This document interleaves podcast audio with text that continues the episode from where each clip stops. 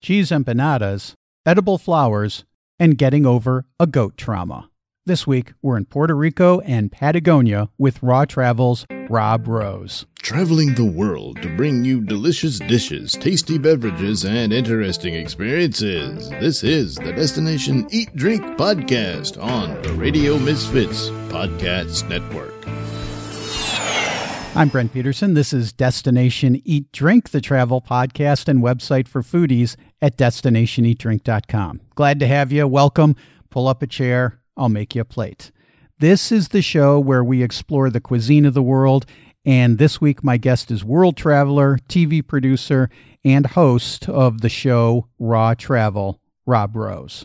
But before we get to Rob, let me ask you to contribute to the Destination Eat Drink cause.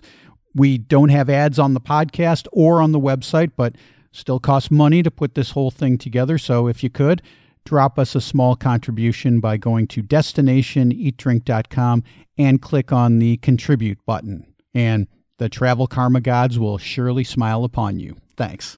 Like I said, my guest this week is Rob Rose. Rob's been on the show several times before, and He's just a great guest. He's the creator and host of Raw Travel, a TV show whose 10th season is premiering this weekend all over the U.S. If you haven't seen the show, Rob travels the world and shows what it's like to visit, warts and all. And that's what I like about the show. It's honest, it's real, and so is Rob. We talk about the first two episodes of season 10, which are in Old San Juan, Puerto Rico, and northern Patagonia.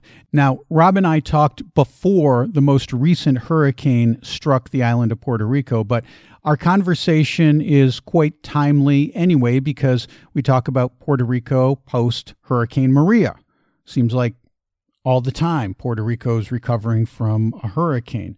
Um, the last one that dealt a blow to the island did severe damage. So did Maria. It seems like they haven't even recovered from that one yet, and they get nailed with another one and another one. Rob also tells me about agritourism in Puerto Rico, street food in Loíza, and a great artists collective. Then we move on to Patagonia, and Rob tells me about the route of the Seven Lakes, almost running out of gas along the way, and travel as medicine. Plus, we talk empanadas, wine, and beer. All right, this is making me hungry, so let's eat. Destination Eat Drink.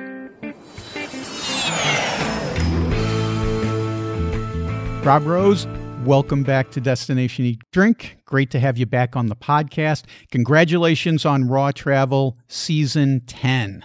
Can't believe it's been 10 seasons already. Way to go. Excellent season this year. Oh, thank you so much. Yeah, it's uh in some ways it feels like season one just began, and in other ways, it feels like 50 years has gone by. So it's like, depends on what day you catch me. But um, yeah, 10 years is what was uh, something I never thought that would happen when I first began. I think I was just, you know, happy to get, you know, one year or two years on. And, uh, it's been a wild journey. What can I say? But uh, thanks for being a part of it, uh, at least towards the end here as we're uh, winding things down, season 10. I wanted to talk about some of the episodes, some of the places that you went. And I want to start with uh, your episode Gone to Old San Juan. And uh, this was really interesting to me, Rob, because um, one of the things I like about your show is that sometimes, not all the times, but sometimes you'll go to places that are, and I'm using air quotes here, that are considered tourist hotspots. But you don't go to the tourist hotspots in the tourist hotspots, if that makes sense. And I think that's the case when you went to Old San Juan. And for me, my case personally, years and years ago, when I was working for a, a, company, when I was in corporate America, they took several of us to Puerto Rico. And I was really excited about it until we got there and I found out that we were going to be in a inclusive resort for 5 days, barely able to leave the property having no contact with the outside world. It was an effort just to get out there and go and see the rainforest and do some other things. So I watched this on uh, Old San Juan and it made me happy because I got to see what real Puerto Rico is like. Right. And I think that's uh, a good point because um, a lot of people, when they're describing the show, will say, well, he goes off the beaten path. And I do, but I also go on the beaten path, but off the path of the general tourism population. because the reason a place is celebrated is still there, right? So what happens is it becomes a victim of its own um, hype, its own success, word of mouth. Sometimes tourism bureaus are involved and they over market a place, but you know, if you take, for example, like on Machu Picchu, I would never tell anyone not to go there. I would say just be prepared for the crowds and make sure that you have another experience outside of that. And I could recommend some other places to go that are less crowded, that'll give you a more authentic view of, of Peru, because going to Machu Picchu will not uh, give you an authentic Peruvian experience. And so I'm really more about the culture than the sites. And for me, going to Old San Juan the second time, this was part of, uh, uh, actually, believe it or not, a junket. Uh, first one after uh, COVID, where the Discover Puerto Rico folks, the Puerto Rican tourism folks, invited me down uh, through a contact that I had, and being um, you know two years without travel, I was eager, man. I'm like, yeah, let's do it, and uh, they were great to work with. But most of the stuff that they did, that we did, we were able, we went outside of San Juan. And so when I had my downtime and I was uh, filming mostly solo when they weren't around, I would just go explore Old San Juan and do some what I call urban exploration. And that's what I love. And, you know, um, again, you know, you can even, you know, be an authentic travel show and work with tourism boards and bureaus. We do it all the time, so long as they know what it is that we're about and the voice of the show is uh, authentic um, they actually embrace that because they understand that everybody going to the same places over and over is not a healthy travel and tourism uh, economy. And so it is really good to diversify. And so in Old San Juan, most of the stuff that you see there, I just stumbled upon. Uh, did no research and was just walking around and just came in and introduced myself and said, Hey, do you mind if we shoot? And I find that those can often be the best segments. Well, let's talk about a couple of those places because I was intrigued and enchanted by this place called Poets Passage that you went to. Tell me a little bit about that place. Yeah, so you know, living in New York, uh, and you know, previous to doing Raw Travel, I I worked for a Spanish language TV company, and then went out on my own uh, as a producer and executive producer to produce Latino targeted TV. So you know, I've actually been in the Puerto Rican Day Parade in New York. But one of the most intriguing things about, you know, living in New York and being surrounded by New Nuyorican culture is the differences that I saw when I was in Puerto Rico. So, uh, and that's the case with all groups, whether it be Brazilian culture in the US versus Brazilian culture in Brazil. It's very different when it comes to the US.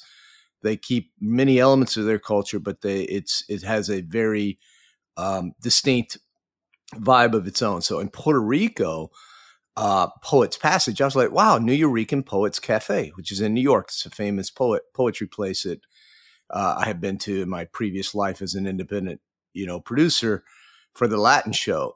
So I walked in and um, I was like, wow, I just love the vibe of this place. So it had artwork everywhere.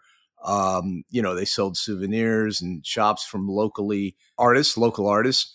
And it, what was really uh, caught my eye was not just the fact that it was called Poets Passage, but the fact that they were really community based and they were focused on, you know, not corporate tourism, but keeping it local and making sure that it benefits the locals and sharing authentic culture with travelers in an authentic way. And poetry is part of that, but they also had uh, some music from a band called Batura Pique, uh, which was a, a, a, a, slant on plena music, which I was not familiar with. I just knew it had some trumpets and and some drums, so it had a little Brazilian influence there. And so, you know, what you find is that not everything is just you know like in a bubble here. Puerto Rico is not in a bubble; it is part of the United States. Um, you know, for better or for worse, it's a colony. And basically, um, you know, it has other influences from Latin America as well. And that's what kind of makes Puerto Rico unique. And Poets Passage really celebrates that uniqueness and it does it in a way that I think is authentic and responsible and really involves the community and um, is authentic travel and authentic culture, not curated just for tourists. So there's a good mix of locals and travelers alike, and the travelers who are there are more likely, less likely to stay in an all inclusive resort, more likely to be staying at a local boutique hotel or with some friends or maybe at a hostel, something like that.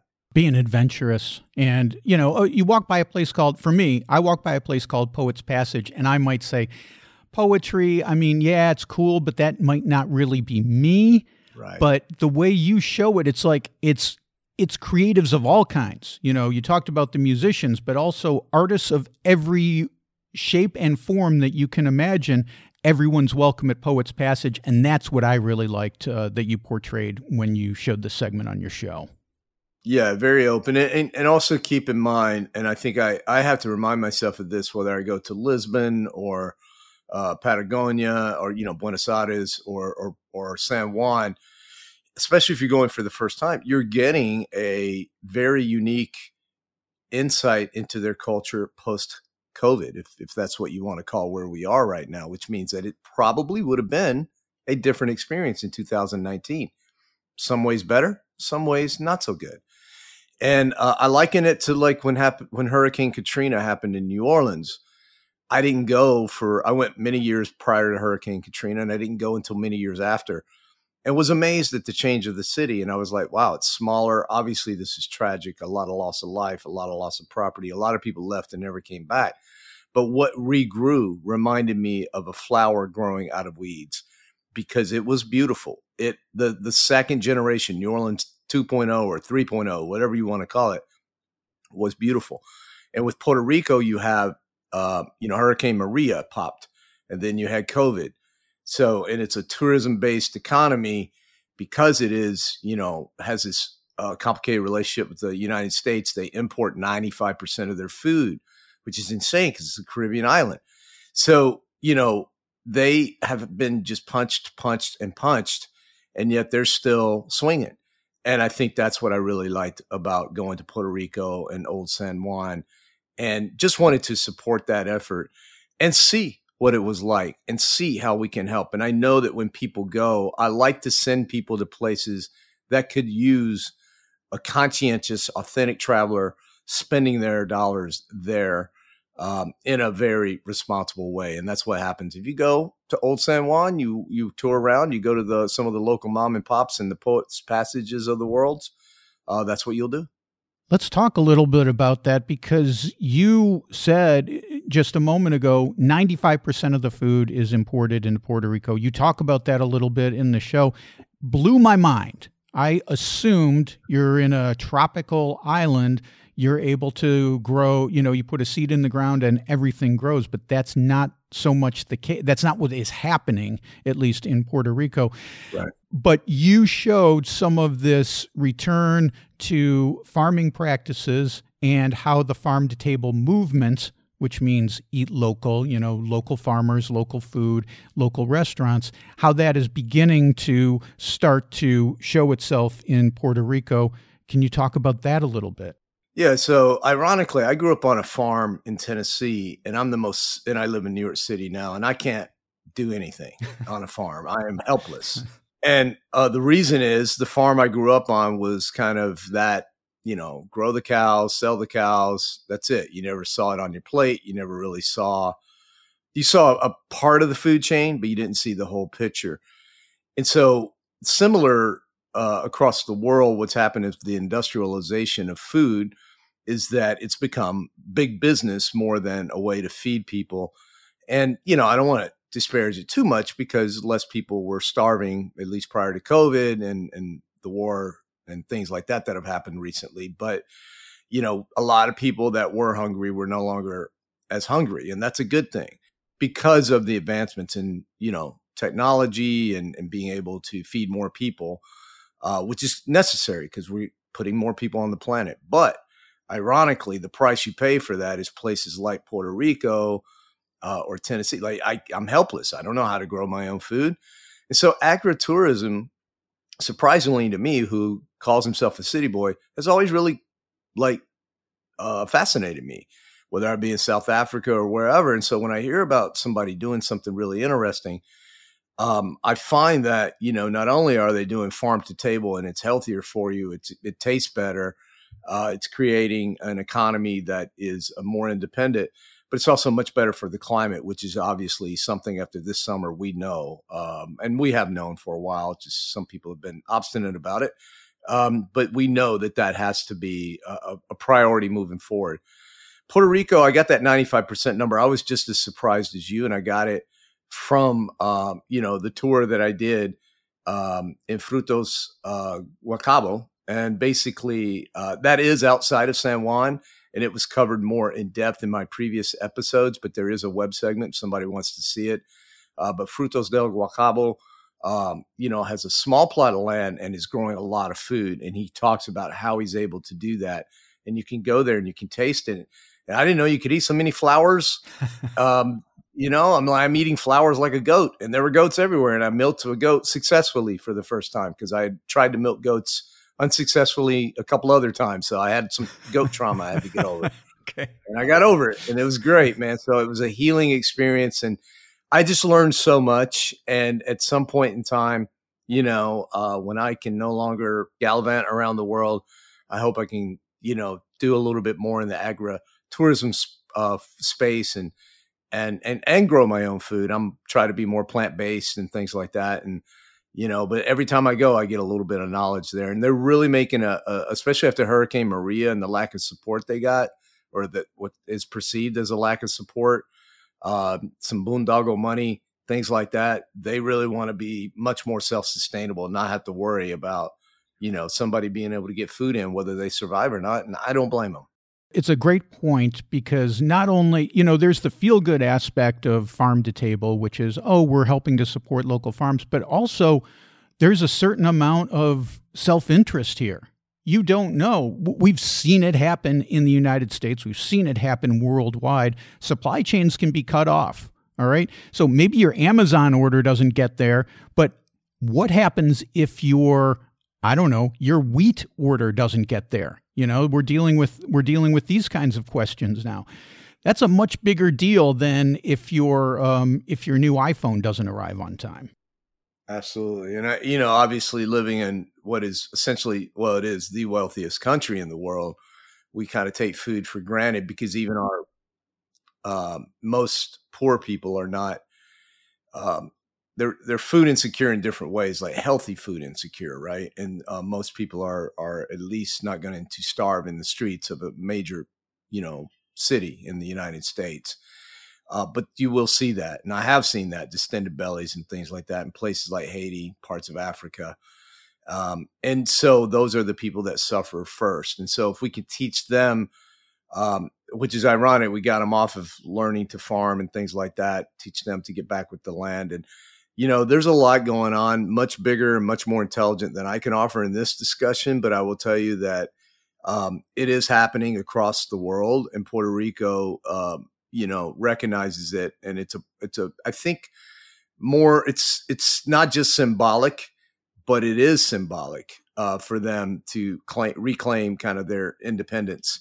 Uh, and you know, there are antiquated laws that keep them from growing certain food and some of that has to change but you know by going through agritourism i think they're able to skirt some of those issues. So i really recommend if you do go to puerto rico take the short drive out to frutos del guacabo and you will uh, eat some delicious food. They have a great chef there who can uh, i forgot his name but he's a great guy and uh, just a young guy and he just studied you know culinary um, at college, but just experiments on the farm and just put together some really good all natural stuff grown from the farm, and it was absolutely delicious. So it's it's a sensory tour as they describe it. You're actually smelling stuff, tasting stuff, feeling stuff, eating stuff from the farm while learning about you know their their their stuff. So uh, again, that's not covered that in depth in this one. It is um, briefly mentioned.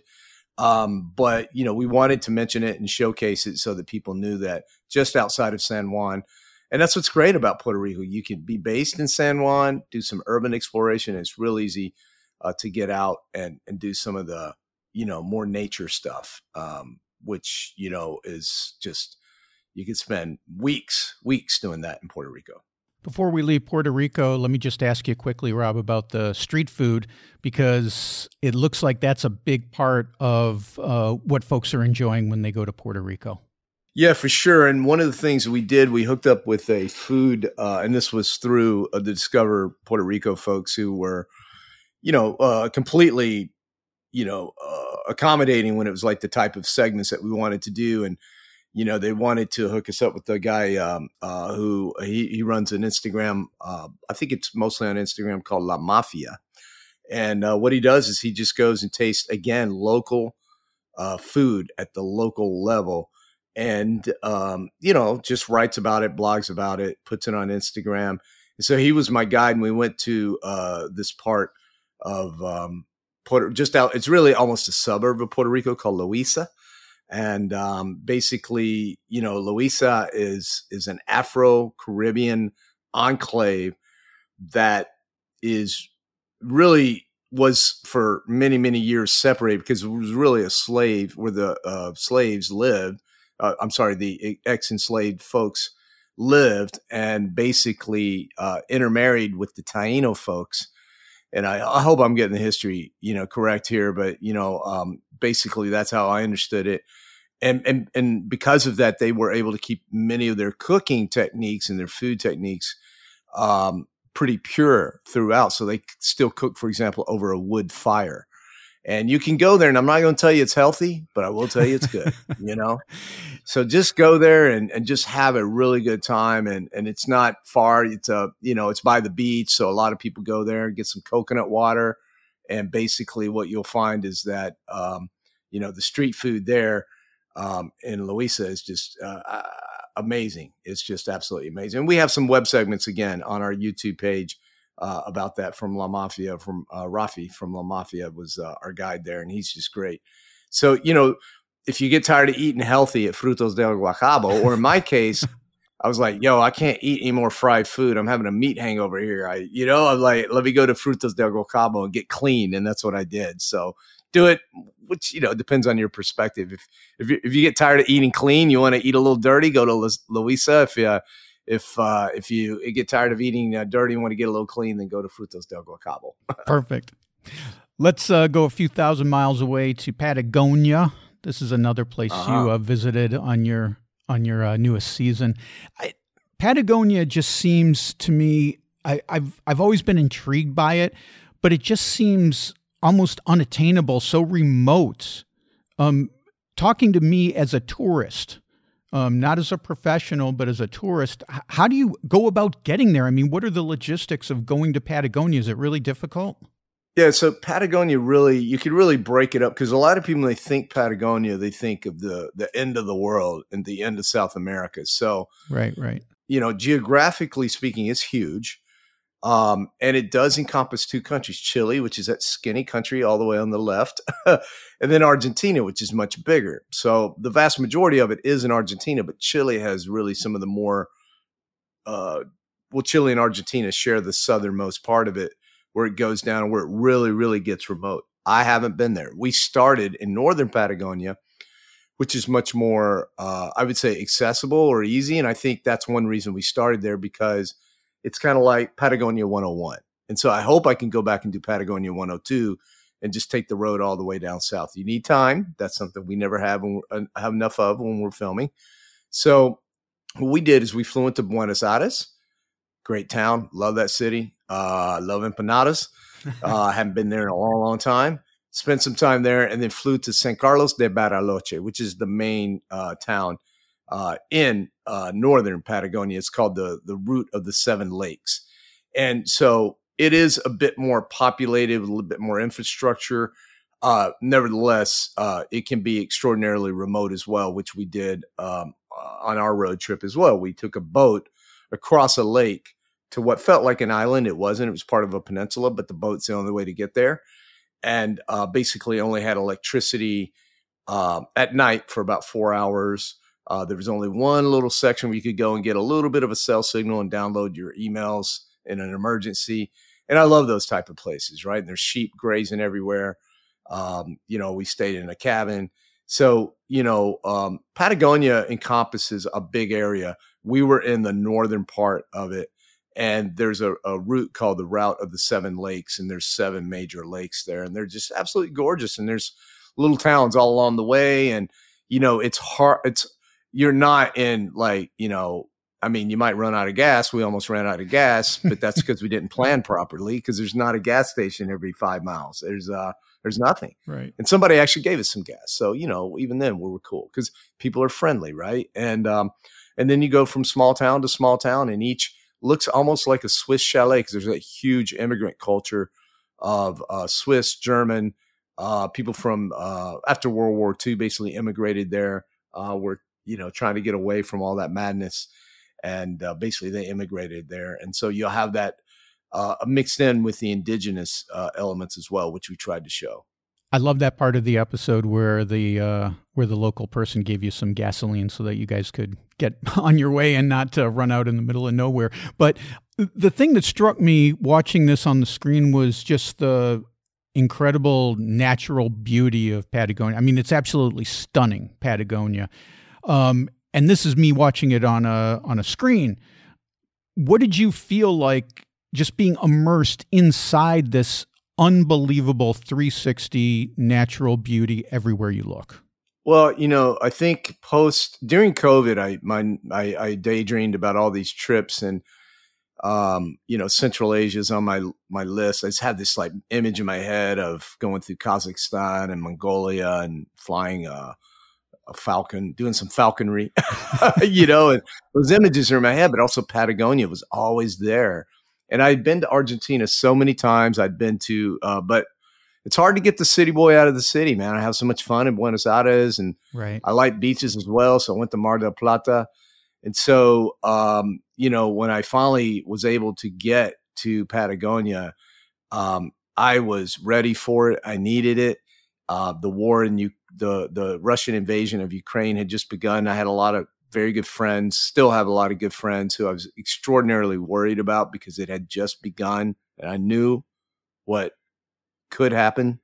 Thankfully, it didn't. They were able to get out. Uh, the people I loved the most, but at the end of the day, um, you know, it's still going on, sadly. But I was in a bad. I was depressed, man. I'm not gonna lie, and um, some people were yeah, I don't know. I guess I was surprised by how really down I was on the world and myself, right, and, and right. just in general, I was just really bummed out. And when I met Rafa, who was my guide, he has a uh, he was a professor at uh, Pepperdine, um, and basically, so Rafa's lived in the U.S. and Argentina, but he is authentically Argentina, and so you know, he's living down there with his family. Um, and he was introduced to me as a friend of a friend, someone to, to meet.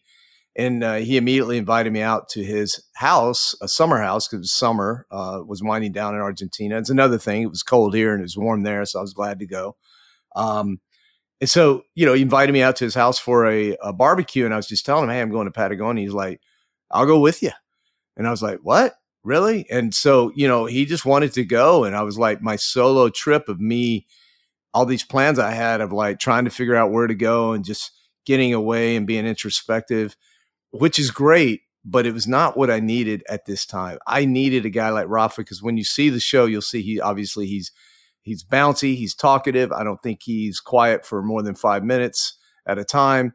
Um, and I was um, he was perfect. He was the perfect antidote for what I needed. And maybe the world isn't such an awful place after all. You know, you can find Precisely. you can find these pockets, and I, I, I'm I'm glad to hear that you were able to get over your depression that way. And um, yeah, I would just call it being blue. I mean, I wasn't yeah, like, right, you know, right, suicidal or nothing, but you know, I was not clinically was down on the world, Yeah. and and it definitely yeah, and you know, it, it it'll because you know what can I do? You know, worrying and, and and things like that. You do what you can, but when you can't, then why are you going to ruin your life over things? But you know, it doesn't mean you forget about those people, but you you are able to put things in perspective a little bit. And Rafa did help. I know that you're uh, mostly vegetarian when you're at home. You you and I have talked about this before on the podcast, but uh, Argentina's cuisine notoriously meat centric. Oh yeah. So, uh, how did you fare there? How did you do with the uh, how did you do with the cuisine while you were in Patagonia?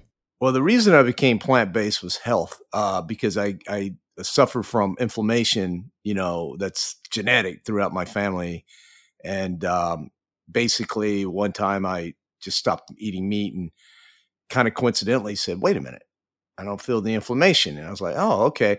So that's how I sort of began this plant based diet. And then the other things, you know, good for animals who I love uh, and good for the environment is are those are, you know, kind of icing on the cake, if you will. But when I do travel, you're right. I just go ahead and eat the local fare. And one of the reasons that I'm able to do that is I'm like, it's not factory farmed meat, man. I just don't want hormones and antibiotics in my body. I've eaten enough Franken chicken in my lifetime because that's all I had for a while. It was like high protein, it's healthy, it's the other white meat, blah blah blah, whatever. Uh, no, it's pork. I'm sorry, whatever. I don't know, but anyway, I thought it was healthy for me, and I'm like, it was disgusting for me, and I'm like, you know, and I I put the dots together when I lived in Colombia, and when you ordered, you know, uh, chicken fillet or something, a chicken just a piece of chicken. It would come, you didn't know what size or shape it was going to be. Well, in the US, you know exactly what it looks like and tastes like. It's all the same size because it it grows really fast and it grows really to a certain size and then it's killed. And it's just like that's not natural, man. So when I went to Argentina, I was like, no problem eating meat, man. And and Rafa talks about it. You know, it's like all natural, whether you're eating lamb, beef, whatever. And they don't put a lot of ingredients when they do the barbecue. It's a lot of just salt. That's it. They salt it, they tenderize it, and they grill it out, and it's some of the best stuff in the world. And so I just threw caution to the wind, ate meat as much as I needed to, cheese. And what's interesting is when I go and I do travel to places like Argentina, Colombia, Europe, just got back from France not long ago, where, you know, industrial farming isn't part of it. I throw my diet to the wind and I come back feeling 10 times better, um, and have lost weight. And I'm like, this is crazy, man. It's it's like no, I, I hear I have to eat healthy, and I still feel lethargic and not. Um, it's just, it's it's a struggle all the time, you know, to just keep your weight under control. But when I go somewhere else, I can eat pretty much whatever I want within reason, not desserts and things like that, and and I feel real. You feel it you just feel it, you know. So that's the way I felt in uh, in Argentina, man. Empanadas, let's don't forget them, man. I told you I like them. So cheese empanadas, lamb empanadas. Um, you know, it's locally made, it's local ingredients, and that just, you know, it, it just means everything.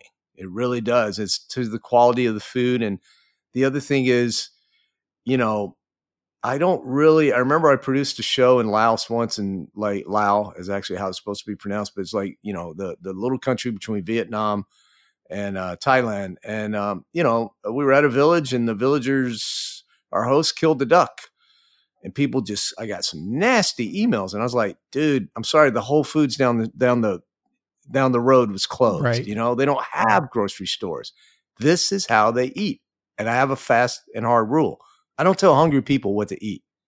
You know, right, right. Um, you just can't do it. It's just silly, and it drives me crazy when people do that because they've obviously never been hungry or seen anyone that's actually truly hungry. So, you know, when you're eating a farm animal that grew up on a farm, 99.99% of their life was very happy. And it's just that last few minutes, two seconds before they say goodbye, which we all have to, um, that wasn't necessarily so pleasant and uh, happens to all of us, you know. So at the end of the day, I don't feel guilt at all about that, and um, and like I said, it was delicious. So um, I hope that answers. And don't forget the wine. Yeah, I was gonna say Argentina is a huge wine producer. How, how, did you enjoy the wine? It sounded like it sounds like uh, you had a you had a glass or two. Yeah, well, I was looking forward to it, man. I like going to places where the wine is cheap and um and good, and uh, you get that in Argentina, you get that in Portugal, you get that uh, in a lot of places except the United States where you just put this huge markup on it. And, um, and you know, it just again seems more natural to me. Um, you know, um, I don't know, maybe I'm, you know, just in a good mood, so it could just be that always helps.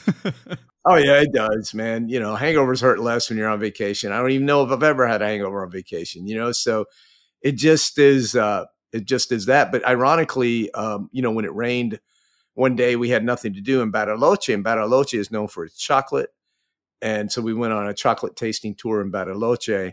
This was in our first episode in Patagonia uh, last season, this season. And then uh, we went on a beer tour. There was a French guy making um, uh, German beer in a British style in South America. So, you know, it sort of show, I, that was a story I just had to I had to cover, you know, because I'm like, that just tells you the diversity of Argentina. We talk about the United States being so diverse, well, Argentina is as well. And um, and the beer was really good, and it's only sold there. And I had some really good empanadas with it. So empanadas and beer, they they actually go together really well. I'll bet.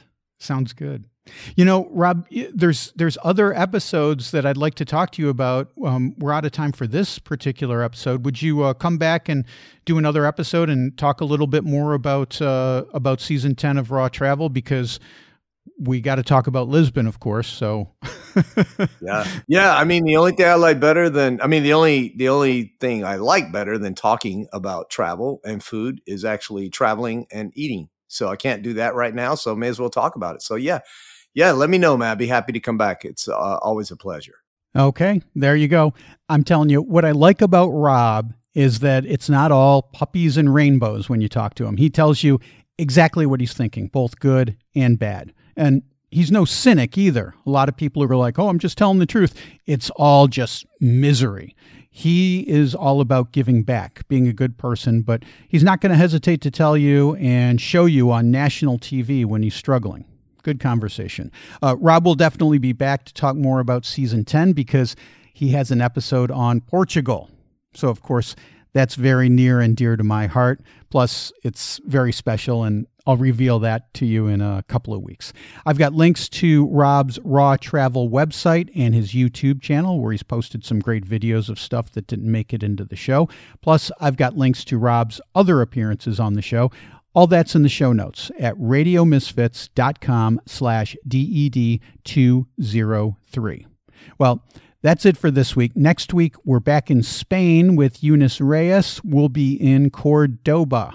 Until then, get over to destinationeatdrink.com. I post new stuff every week. I just posted a complete foodie travel guide to Batalha, Portugal. I'm almost positive you haven't heard of it before. Unless you've been to Portugal and spent some time here, you probably don't know about Batalha. It's not a place that comes up on most trip itineraries in Portugal, but it has some incredible history, an amazing Gothic cathedral, one of the most fascinating ones that I've seen in Portugal. I've been inside a lot of churches in Portugal, let me tell you, because there's great artwork in churches in Portugal. But it's got this amazing Gothic cathedral and some excellent food and wine too in Batalha. Plus, it's a quick jaunt from Lisbon. So if you're vacationing in Lisbon, you can easily do it as a day trip. You can get that whole foodie tour guide to uh, Batalha at destinationeatdrink.com slash Batalha. That's B-A-T-A-L-H-A.